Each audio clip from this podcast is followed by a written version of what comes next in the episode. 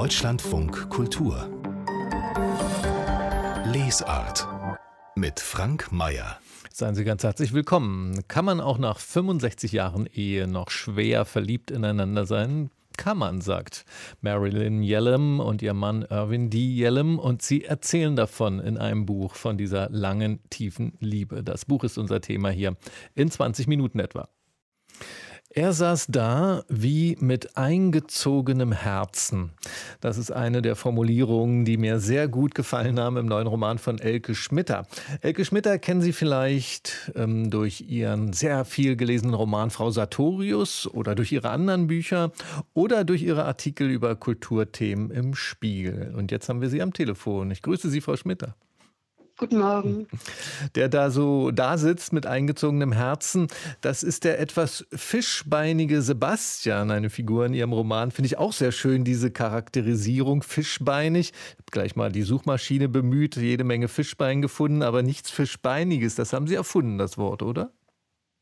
Ja, also offenbar schon. Ich gucke dann bei solchen Sachen anschließend nach, weil es manchmal auch so ist, dass man äh, dass man denkt, man hätte es erfunden, aber das gibt schon, es bedeutet was anderes. Das, also Missverständnisse will ich ja gar nicht züchten, mhm. aber mich schon darauf äh, verlassen wollen, dass, dass Leserinnen und Leser, so wie Sie, einfach so animiert sind davon, dass das ist ja der, der Sinn, dass man was assoziiert und das Gefühl hat, man, man reichert etwas an. Mhm. Und das geht ja eher auf dieser Gefühlsebene. So. In dem Moment, wo, oder man stellt sich etwas vor und, und es scheint zu passen.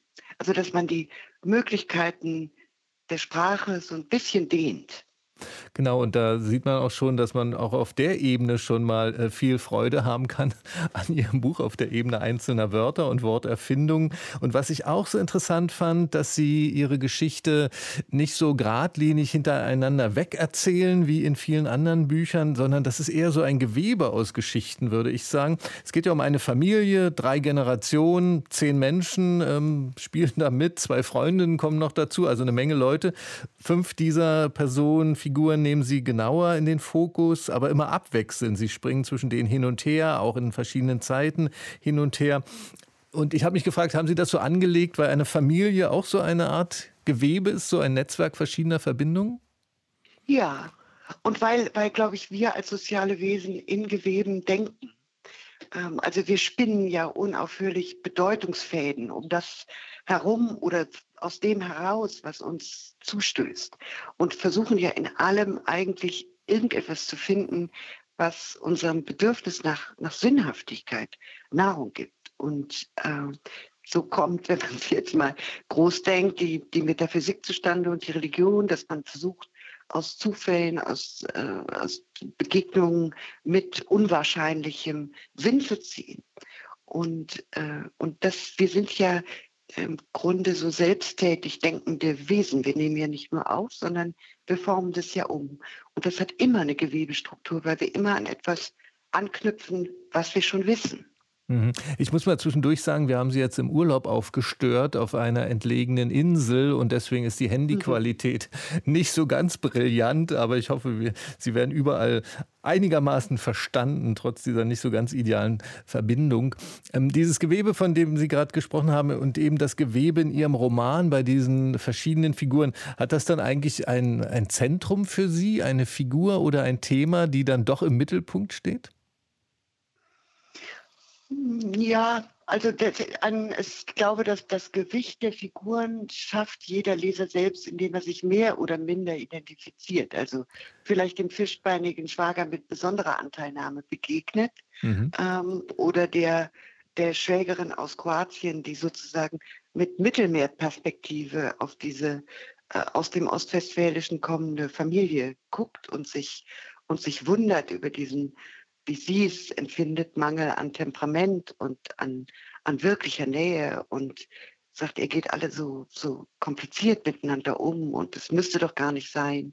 Äh, ich glaube, die, diese Art von Nähe schafft jeder Leser selbst, indem er sich mit einer Figur mehr oder minder identifiziert. Ähm, aber wenn man es jetzt mal so als, als Konzept sagen will, dann hat mich an Literatur immer am meisten interessiert, was Literatur kann und keine andere Kunstform.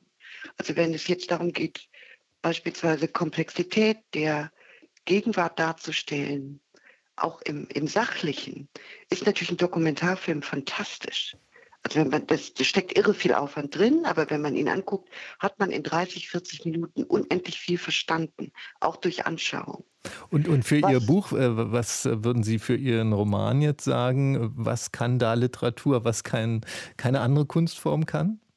Ich hoffe, und das ist das, was ich versuche zu zeigen, wie im Grunde was alles in eine Minute passt, in eine Minute gelebtes Leben, weil wir das ja im Kopf leben und weil wir unendlich viel denken in ganz kurzer Zeit und weil wir in einem Fort versuchen, diese Ströme aus Gefühlen und aus Erinnerungen und ähm, aus Wünschen, ähm, daraus Handlungen zu machen oder Sätze. Irgendetwas, was, was uns wieder in den Fluss des Alltags bringt. Das heißt, wir, wir moderieren die ganze Zeit unser Inneres und versuchen es mit dem Äußeren abzustimmen. Und das ist eine Tätigkeit, die man Leben nennen kann und die jenseits von Handlungen passiert. Die kann man nicht zeigen, aber man kann versuchen, sie zu vergegenwärtigen. Und dazu braucht man Sprache in Ihrem Roman, wir müssen auch mal ein bisschen die, die Grundstruktur doch mal beschreiben. Da, da lauert ja die ganze Zeit ein Ereignis am Horizont. Ja, der Vater dieser Familie, ähm, der wird 77 Jahre alt. Eine seiner Töchter, Bettina, die findet, da sollten doch wenigstens jetzt seine drei Kinder zum Gratulieren und Feiern anreisen. Die leben alle an verschiedenen Orten in Deutschland. Also leiert Bettina so ein Geburtstagstreffen an, das dann ganz am Ende des Buches tatsächlich auch stattfindet. Auch doch anders verläuft, als man das so erwartet nach den dem, äh, Vorereignissen. Können Sie uns diese Familie, Sie haben schon so ein bisschen gesagt, die gehen sehr distanziert miteinander um. Können Sie uns die noch ein bisschen vorstellen? Was ist das für eine Familie? Das sind ähm, Akademiker in der zweiten Generation, aber die Familie hat eine Geschichte von Vertreibung, von Entwurzelung, sodass es keine Tradition gibt, auf die man zurückguckt. Also es sind nicht die Buddenbrooks. Sie sind bürgerlich, aber sie, sie haben eigentlich wenig Hintergrund. Und äh, diese zwei Generationen versuchen sich quasi in dieser Bundesrepublik, das ist eine Geschichte von, von Westlern, zu etablieren, irgendwo festzuhalten. Und die drei Kinder, die jetzt zwischen äh, ja um die 50 sind. Man kann also sagen, alternde Kinder. Alternde Kinder eines noch relativ jung gebliebenen Vaters, die eigentlich auch Bilanz ziehen in der Erwartung, sich zu begegnen, weil sie haben sich etwas aus den Augen verloren. Und zwei haben es äußerlich gesehen geschafft und die dritte ist irgendwie abgestürzt und in der Provinz gelandet und die anderen beiden wissen nicht so genau, wovon sie lebt. Ist auch ein bisschen mit Scham behaftet. Mhm.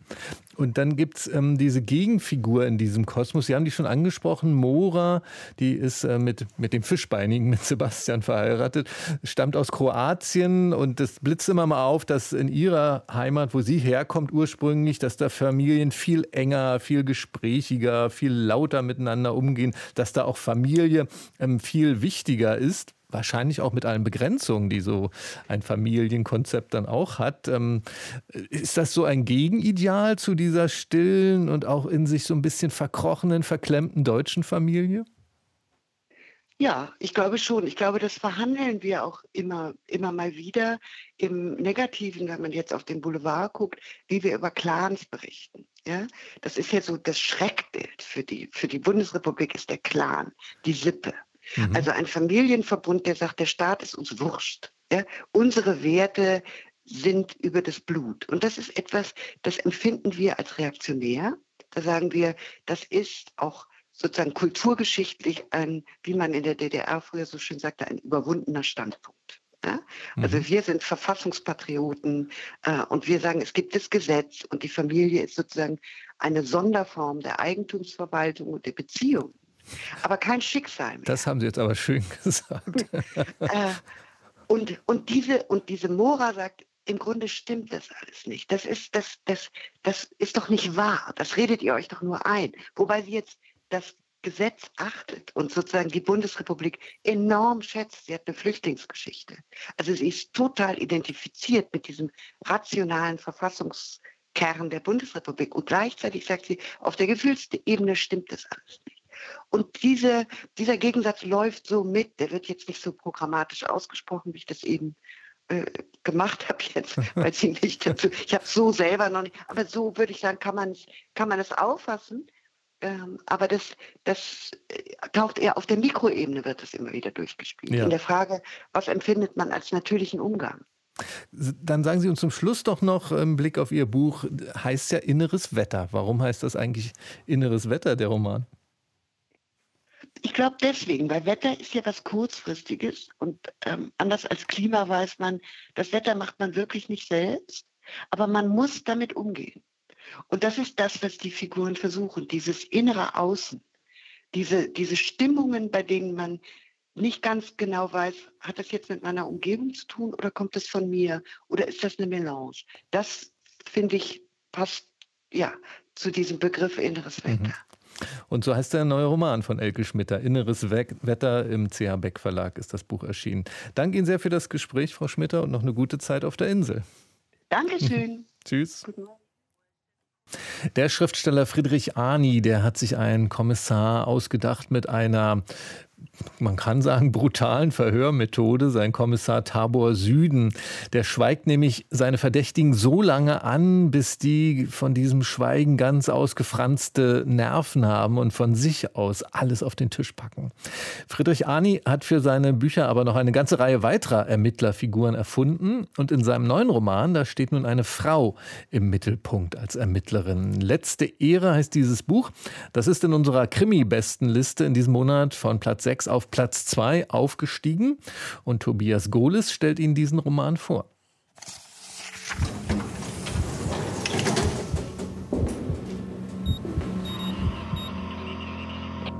Neue Krimis. Ich verhöre nicht, ich vernehme. Das war die Maxime von Friedrich Arnies, erstem und bekanntesten Kommissar Tabor Süden von den Vermissungen in München und große Künstler des Zuhörens, Stimmenaufnehmer und Stimmungsanalytiker sind sie alle, die Ermittler, die Friedrich Arni in den letzten 30 Jahren erfunden hat. Dabei erfunden hat er sie eigentlich nicht. Seine Ermittlerfiguren, so erklärt Arni, melden sich bei ihm selbst, in der Einsamkeit dunkler Zimmer, dort, wo auch die Alltagsmenschen mit ihren Dunkelheiten hausen, von deren Leid, Schuld, Verstrickungen er erzählt. Im Grunde genommen erzählen sie ihm, und Friedrich Arni, einer der größten Kriminalschriftsteller deutscher Sprache, gibt ihren Bekenntnissen, Schwafeleien und Tiraden ihrer Sprachlosigkeit unverwechselbar, ergreifend und einzigartig Form. Letzte Ehre ist nicht nur Friedrich Arnis jüngster Roman, sondern auch sein persönlichster. Denn der tragischen Heldin, der Kommissarin Farisa Nasri, hat er ein paar Details seiner Biografie mitgegeben. Den aus Syrien stammenden Medizinervater, das Geburtsdatum, das Aufwachsen in einem spießigen Kurort in Oberbayern, die endogene Einsamkeit, die Fähigkeit, Leidende zum Sprechen zu bringen und für ihr Leid Verstehen und Sprache zu finden. Die Kellnerin Ines Kaltwasser in letzter Ehre ist so eine Leidende. Ehemals talentierte Schauspielerin, später buchstäblich verstummt, langsam erstickt an den Erinnerungen an den fortwährenden Missbrauch als Kind durch die mächtigen Männer ihres Dorfes. Farisa Nasri versteht, ihr die Zunge zu lösen. Sie weiß, dass nur eins gegen das Leiden hilft: Reden. Letzte Ehre von Friedrich Arni ist ein kurzes Buch, das viele Geschichten miteinander verknüpft, eine schwerer auszuhalten als die andere. Das Verschwinden eines 17-jährigen Mädchens, serielle Vergewaltigung, fortwährende Kinderschändung, Femizid, beim Lesen tränen einem die Augen, wer es laut vorliest, dem bricht die Stimme. Toxische Männlichkeit, dieser Begriff kommt einem nach der Lektüre von Letzte Ehre lächerlich und nichtssagend vor. Was das ist, ein ekelhaftes, zerstörerisches Virus mit allen seinen Auswirkungen, darf, wer will, in Friedrich Arnis jüngstem Buch lesen und muss sich seiner Tränen nicht schämen. Zum Trost, letzte Ehre ist ein Gegengift. Ob es hilft, hängt von uns ab.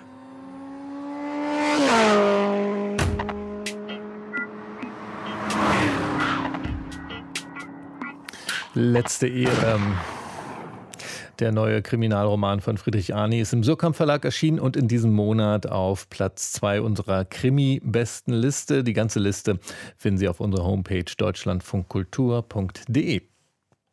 Wir haben gestern erfahren, dass der italienische Schriftsteller und Verleger Roberto Calasso gestorben ist. Er war 80 Jahre alt. Roberto Calasso hat in seinen Essays und Büchern viel über andere Autoren geschrieben, über den Dichter Charles Baudelaire oder auch über den Philosophen Friedrich Nietzsche. Und er hat die griechischen Mythen neu erzählt. Darüber spricht Roberto Calasso hier. Knowledge is made not only with concepts, not only with experiments, it's made with stories. Also Roberto Calasso sagt, Wissen besteht nicht einfach nur aus Konzepten oder Erfahrungen, sondern aus Geschichten, kann aus Geschichten bestehen. Und dem bin ich nachgegangen. Von einem bestimmten Punkt aus habe ich das gemacht, was immer schon in der Literatur getan wurde, etwas nacherzählen. Tatsächlich ist Literatur von Beginn an eine Nacherzählung. Homer hat Geschichten wiedererzählt, die zu seiner Zeit bekannt waren. Und auch Shakespeare hat bekannte Geschichten neu erzählt. Er hat keine einzige selbst erfunden. Er hat sich bei dem Material bedient, das er vorgefunden hat. Chroniken, Erzählungen, Novellen. Und so habe ich auch angefangen, die Hochzeit von Kadmos und Harmonia zu schreiben in den 1980er Jahren.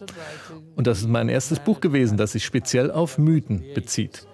And that is my first book which is specially connected with myths. Roberto Calassos Verlag Adelphi Edizioni hat sich jetzt bedankt für die vielen Botschaften der Zuneigung nach der Nachricht von Calassos Tod. Und Italiens Kulturminister Dario Franceschini hat gesagt, Roberto Calasso sei ein außergewöhnlicher Intellektueller gewesen. Mit seinem Tod habe das italienische Verlagswesen eine tragende Säule verloren. Deutschlandfunk Kultur Buchkritik und jetzt wollen wir Ihnen hier ein Buch über eine große Liebesgeschichte vorstellen. Die Geschichte von Marilyn Yellem und Irvin D. Yellem. Er ist einer der angesehensten Psychotherapeuten in den USA. 90 Jahre alt ist er jetzt. Marilyn Yellem ist 2019 gestorben. Sie war eine sehr renommierte Kulturwissenschaftlerin, Autorin und sie war 65 Jahre lang verheiratet mit Irvin D. Yellem.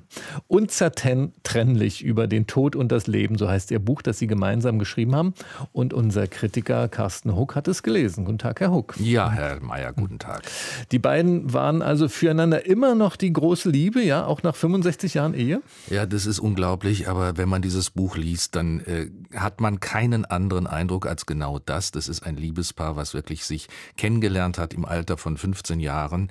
Es war Liebe auf den ersten Blick und es ist eine unglaublich fruchtbare und bereichernde Beziehung für beide geworden. Und auch nach 65 Jahren Ehe und 75 Jahren des sich Kennens haben diese beiden Menschen sich noch etwas zu geben und zu sagen und äh, schreiben eben am Ende des Lebens der Frau gemeinsam noch einmal dieses Buch. Und es sind Fotos auch dazu gegeben von den Kindern, äh, die haben die gemacht. Man sieht auch dieses Paar in verschiedenen Lebensphasen und Abschnitten. Und auch diese Fotos erzählen einfach die Wärme und äh, ja, die Symbiose, die zwischen diesen beiden Menschen geherrscht haben muss.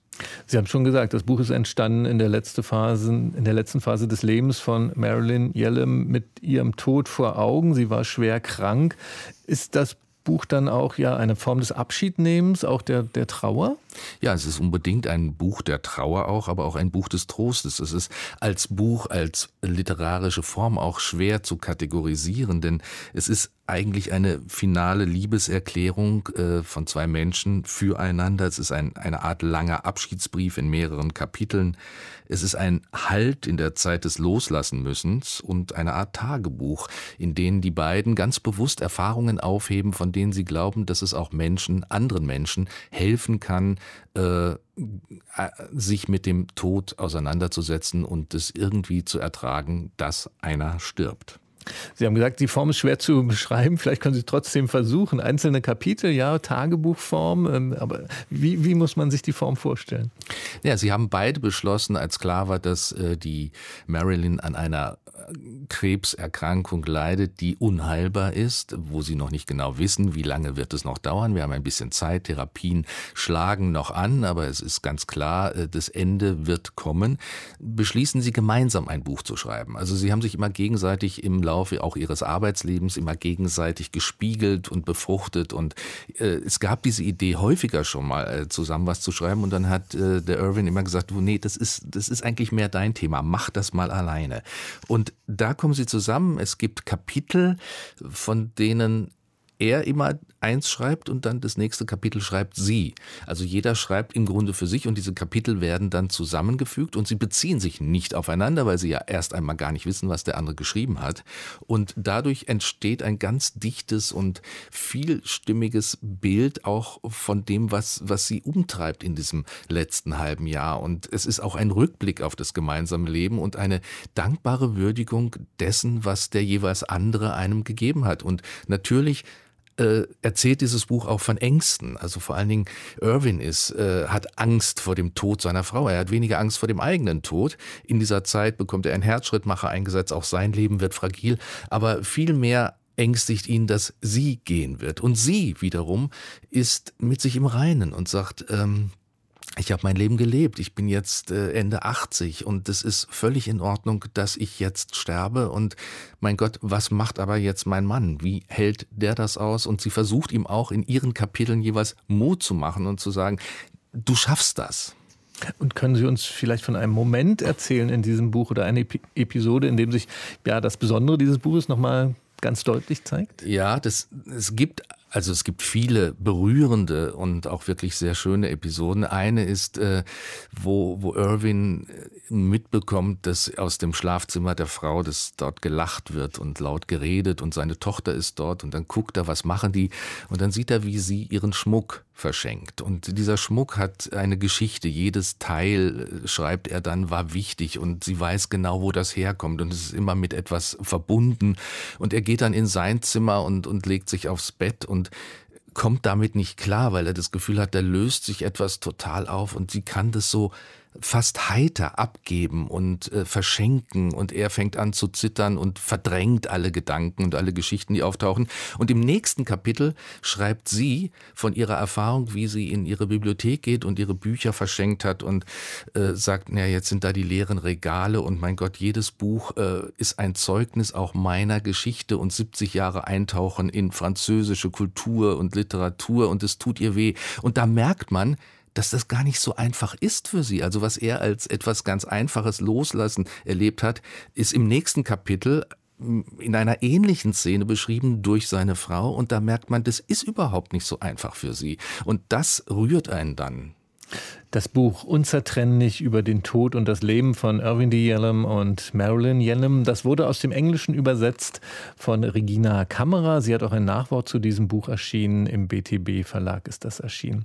Vielen Dank an Carsten Huck immer montags bis freitags eine Stunde Bücher hier im Deutschlandfunk Kultur. Und heute Abend haben wir außerdem auch eine, ein Literaturfeature für Sie. Und da wird es um eine Heimat in drei Sprachen gehen, um die literarische Landschaft Südtirols. Und da kommt man dann nicht vorbei an der Frage, wie geht das eigentlich, eine Heimat in drei Sprachen? Da gab es den Assessor Zelger, der hat gesagt, je besser wir trennen, desto besser verstehen wir uns. Und das hat Früchte getragen, sage ich mal. Mir wäre wichtig, dass wir in Südtirol endlich verstanden würden. Dass die Südtiroler endlich sehen würden, dass es gute ladinische Literatur gibt. Literatur auf Ladinisch geschrieben, sagen wir so.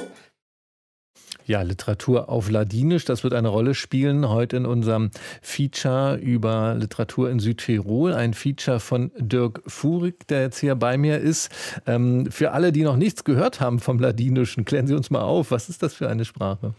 Ja, Ruth Bernardi, die wir gerade im O-Ton gehört haben, die ist eine der äh, bekanntesten Dichterinnen in dieser Sprache. Das ist eine romanische Sprache, die heute noch von etwa 35.000 Leuten in fünf Dolomitentälern gesprochen wird. Also sind sind so bekannte darunter wie das Grödnertal, das kennt man ja hier sehr gut, oder das Gardertal mit Corvara und Cortina d'Ampezzo, also eine romanische Sprache ähnlich dem Rätoromanischen, ähm, wo aber heute auch die Schriftlichkeit einfach äh, immer wichtiger wird. Das war früher eine Bauernsprache und die Menschen sich auch äh, stärker äh, in Literatur äußern. Und darum geht es auch in diesem äh, Feature heute Abend.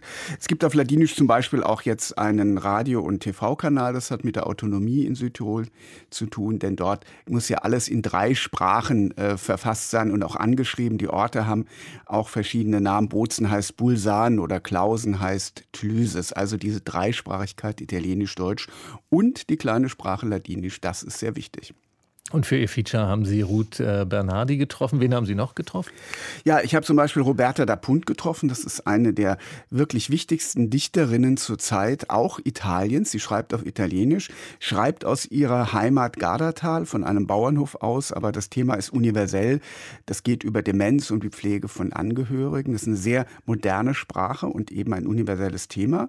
Ich habe Josef Oberhollenzer getroffen. Der ist bei uns so ein bisschen bekannt durch seine Romane Sülzrater und Zuber. Huber. Der eine davon war mal auf der Shortlist auf der Longlist vom Deutschen Buchpreis, muss man sagen. Das ist ein historischer Roman, der sich mit den äh, geschichtlichen Konflikten der Region zwischen Deutschsprachigen und Italienern beschäftigt, auch mit dem äh, Zwangsitalianisierungsprogramm, das ab den 20er Jahren stattfand. Und dann habe ich noch zwei äh, andere sehr interessante Autorinnen getroffen. Sabine Gruber, das ist eine ziemlich bekannte, etablierte Autorin. Stillbach ist ein sehr äh, bekannt gewordener Roman. Und eine sehr junge Autorin, Madalena Fingere. Fingerle, die hat das Buch Lingua Madre geschrieben. Da geht es um die Muttersprache. Das ist ja ein sehr äh, weiter Streifzug dann durch die Literatur in Südtirol. Ist eigentlich diese Dreisprachigkeit, macht das dann diese Literaturregion nochmal besonders interessant? Ja, ganz genau. Das äh, finde ich ist das absolut Interessante. Also die Sachen, äh, die Sprachen richten sich dann immer auch nach den äh, Hauptsprachen einerseits. Also die Deutschsprachigen werden mehr in Deutschland rezipiert, die Italienischsprachigen mehr in Italien. Die Ladiner haben das Problem, dass sie eben nur diesen kleinen Leserkreis haben. Das ist natürlich etwas un ungünstig, um auch davon leben zu können und mhm. um die Literatur weiterzuentwickeln. Aber das hat mich eben ganz besonders interessiert. Und äh, wenn man diese Literatur liest, und man kann in den letzten Jahren, ähm, ist mir aufgefallen, immer mehr lesen von Literaten aus dieser Region. Wenn man das liest, dann kommen immer diese kulturellen Reibungen zur Sprache, also zwischen den unterschiedlichen Kulturen. Ähm, Zwangsitalianisierung habe ich vorhin angesprochen. Die Sache ist natürlich andererseits so, heute ähm, präsentiert man sich in Südtirol also etwas wie eine Modellregion für Europa. Die Nationalgrenzen spielen keine Rolle mehr. Dazu kommt, dass es auch ein sehr prosperierendes, sehr reiches äh, Stück Land ist, eine Region ist, durch den Tourismus vor allem. Aber trotzdem ist es zum Beispiel auch so, dass junge Leute die anderen Sprachen gar nicht mehr so lernen. Also Deutschsprachige können schlechter Italienisch als noch vor 20, 30 Jahren. Also das ist ein Phänomen, dass sich das auch wieder auseinanderdividiert. Und das hat für mich die Sprache, äh, die Literatur dieser Region auch so interessant gemacht. Diese, wo sich auch die Zeit spiegelt, wo sich die Gegenwartsprozesse irgendwie ablesen lassen das Verhältnis von Region zu Nationalstaaten, das äh, macht diese Region wirklich äh, sehr interessant. Und deswegen bin ich da hingefahren. Und äh, was Sie da gefunden haben, können wir hören in unserem Literaturfeature Heimat in drei Sprachen, die literarische Landschaft Südtirols von Dirk Furig heute Abend um 19.30 Uhr hier im Deutschlandfunk Kultur. Und wir haben jetzt über Ladinisch gesprochen, aber noch gar nichts gehört davon. Das holen wir jetzt mal nach.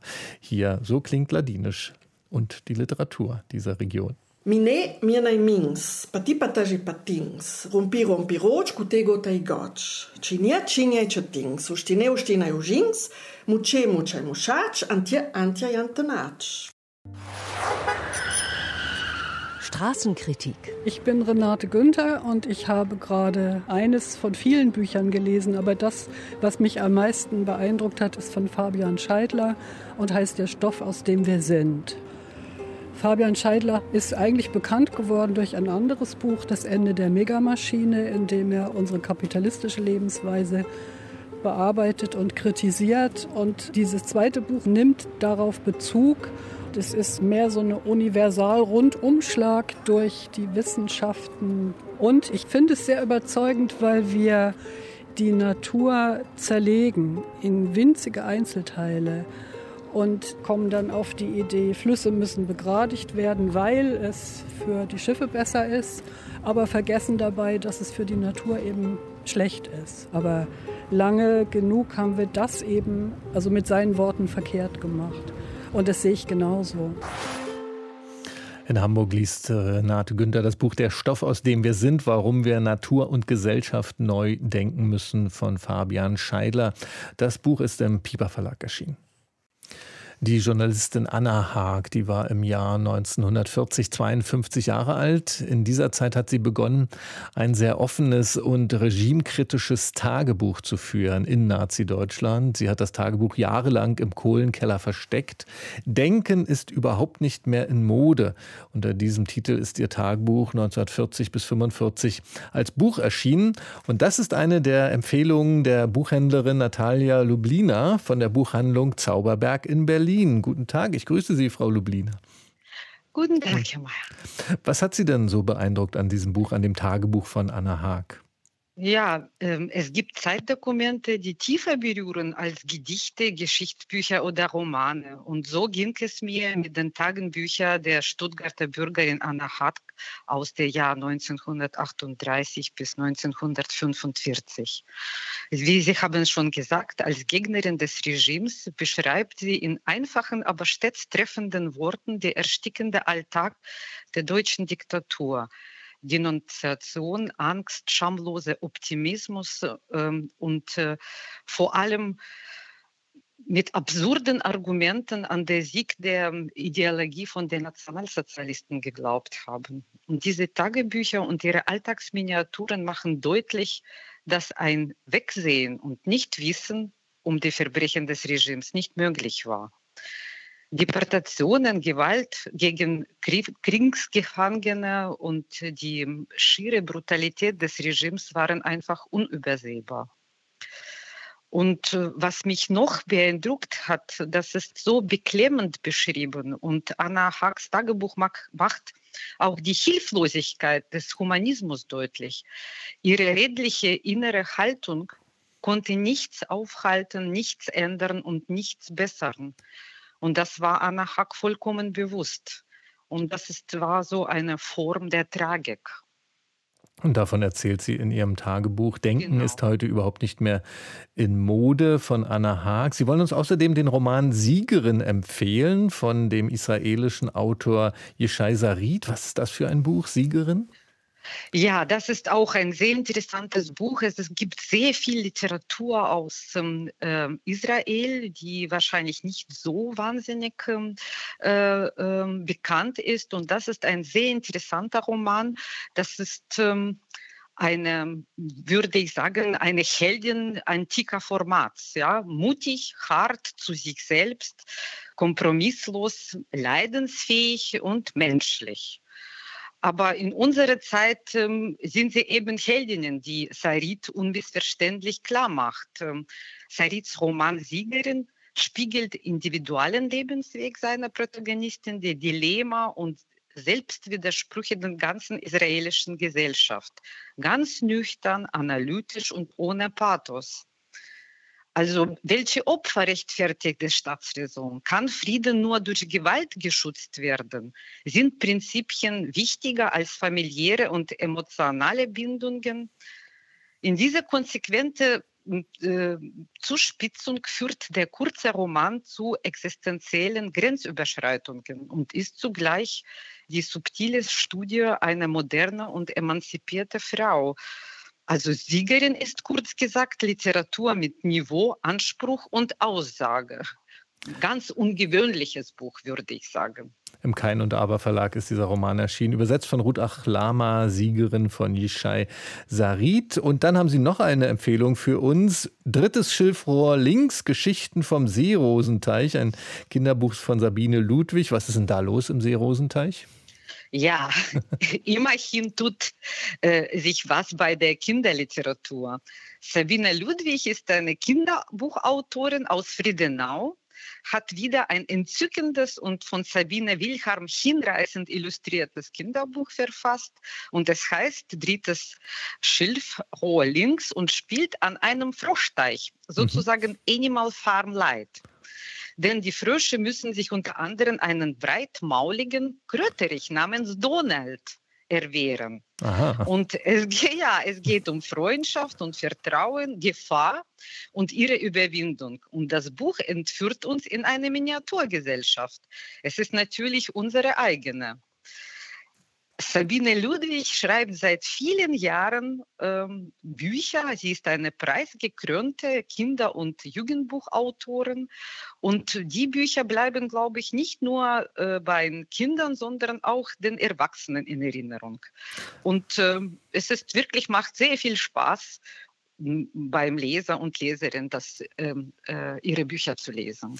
Das Buch Das neue drittes Schiffrohr links Geschichten vom Seerosenteich von Sabine Ludwig, illustriert von Sabine Wilhelm im Verlag CBJ erschienen. Das waren Empfehlungen von Natalia Lublina von der Buchhandlung Zauberberg in Berlin. Vielen Dank dafür.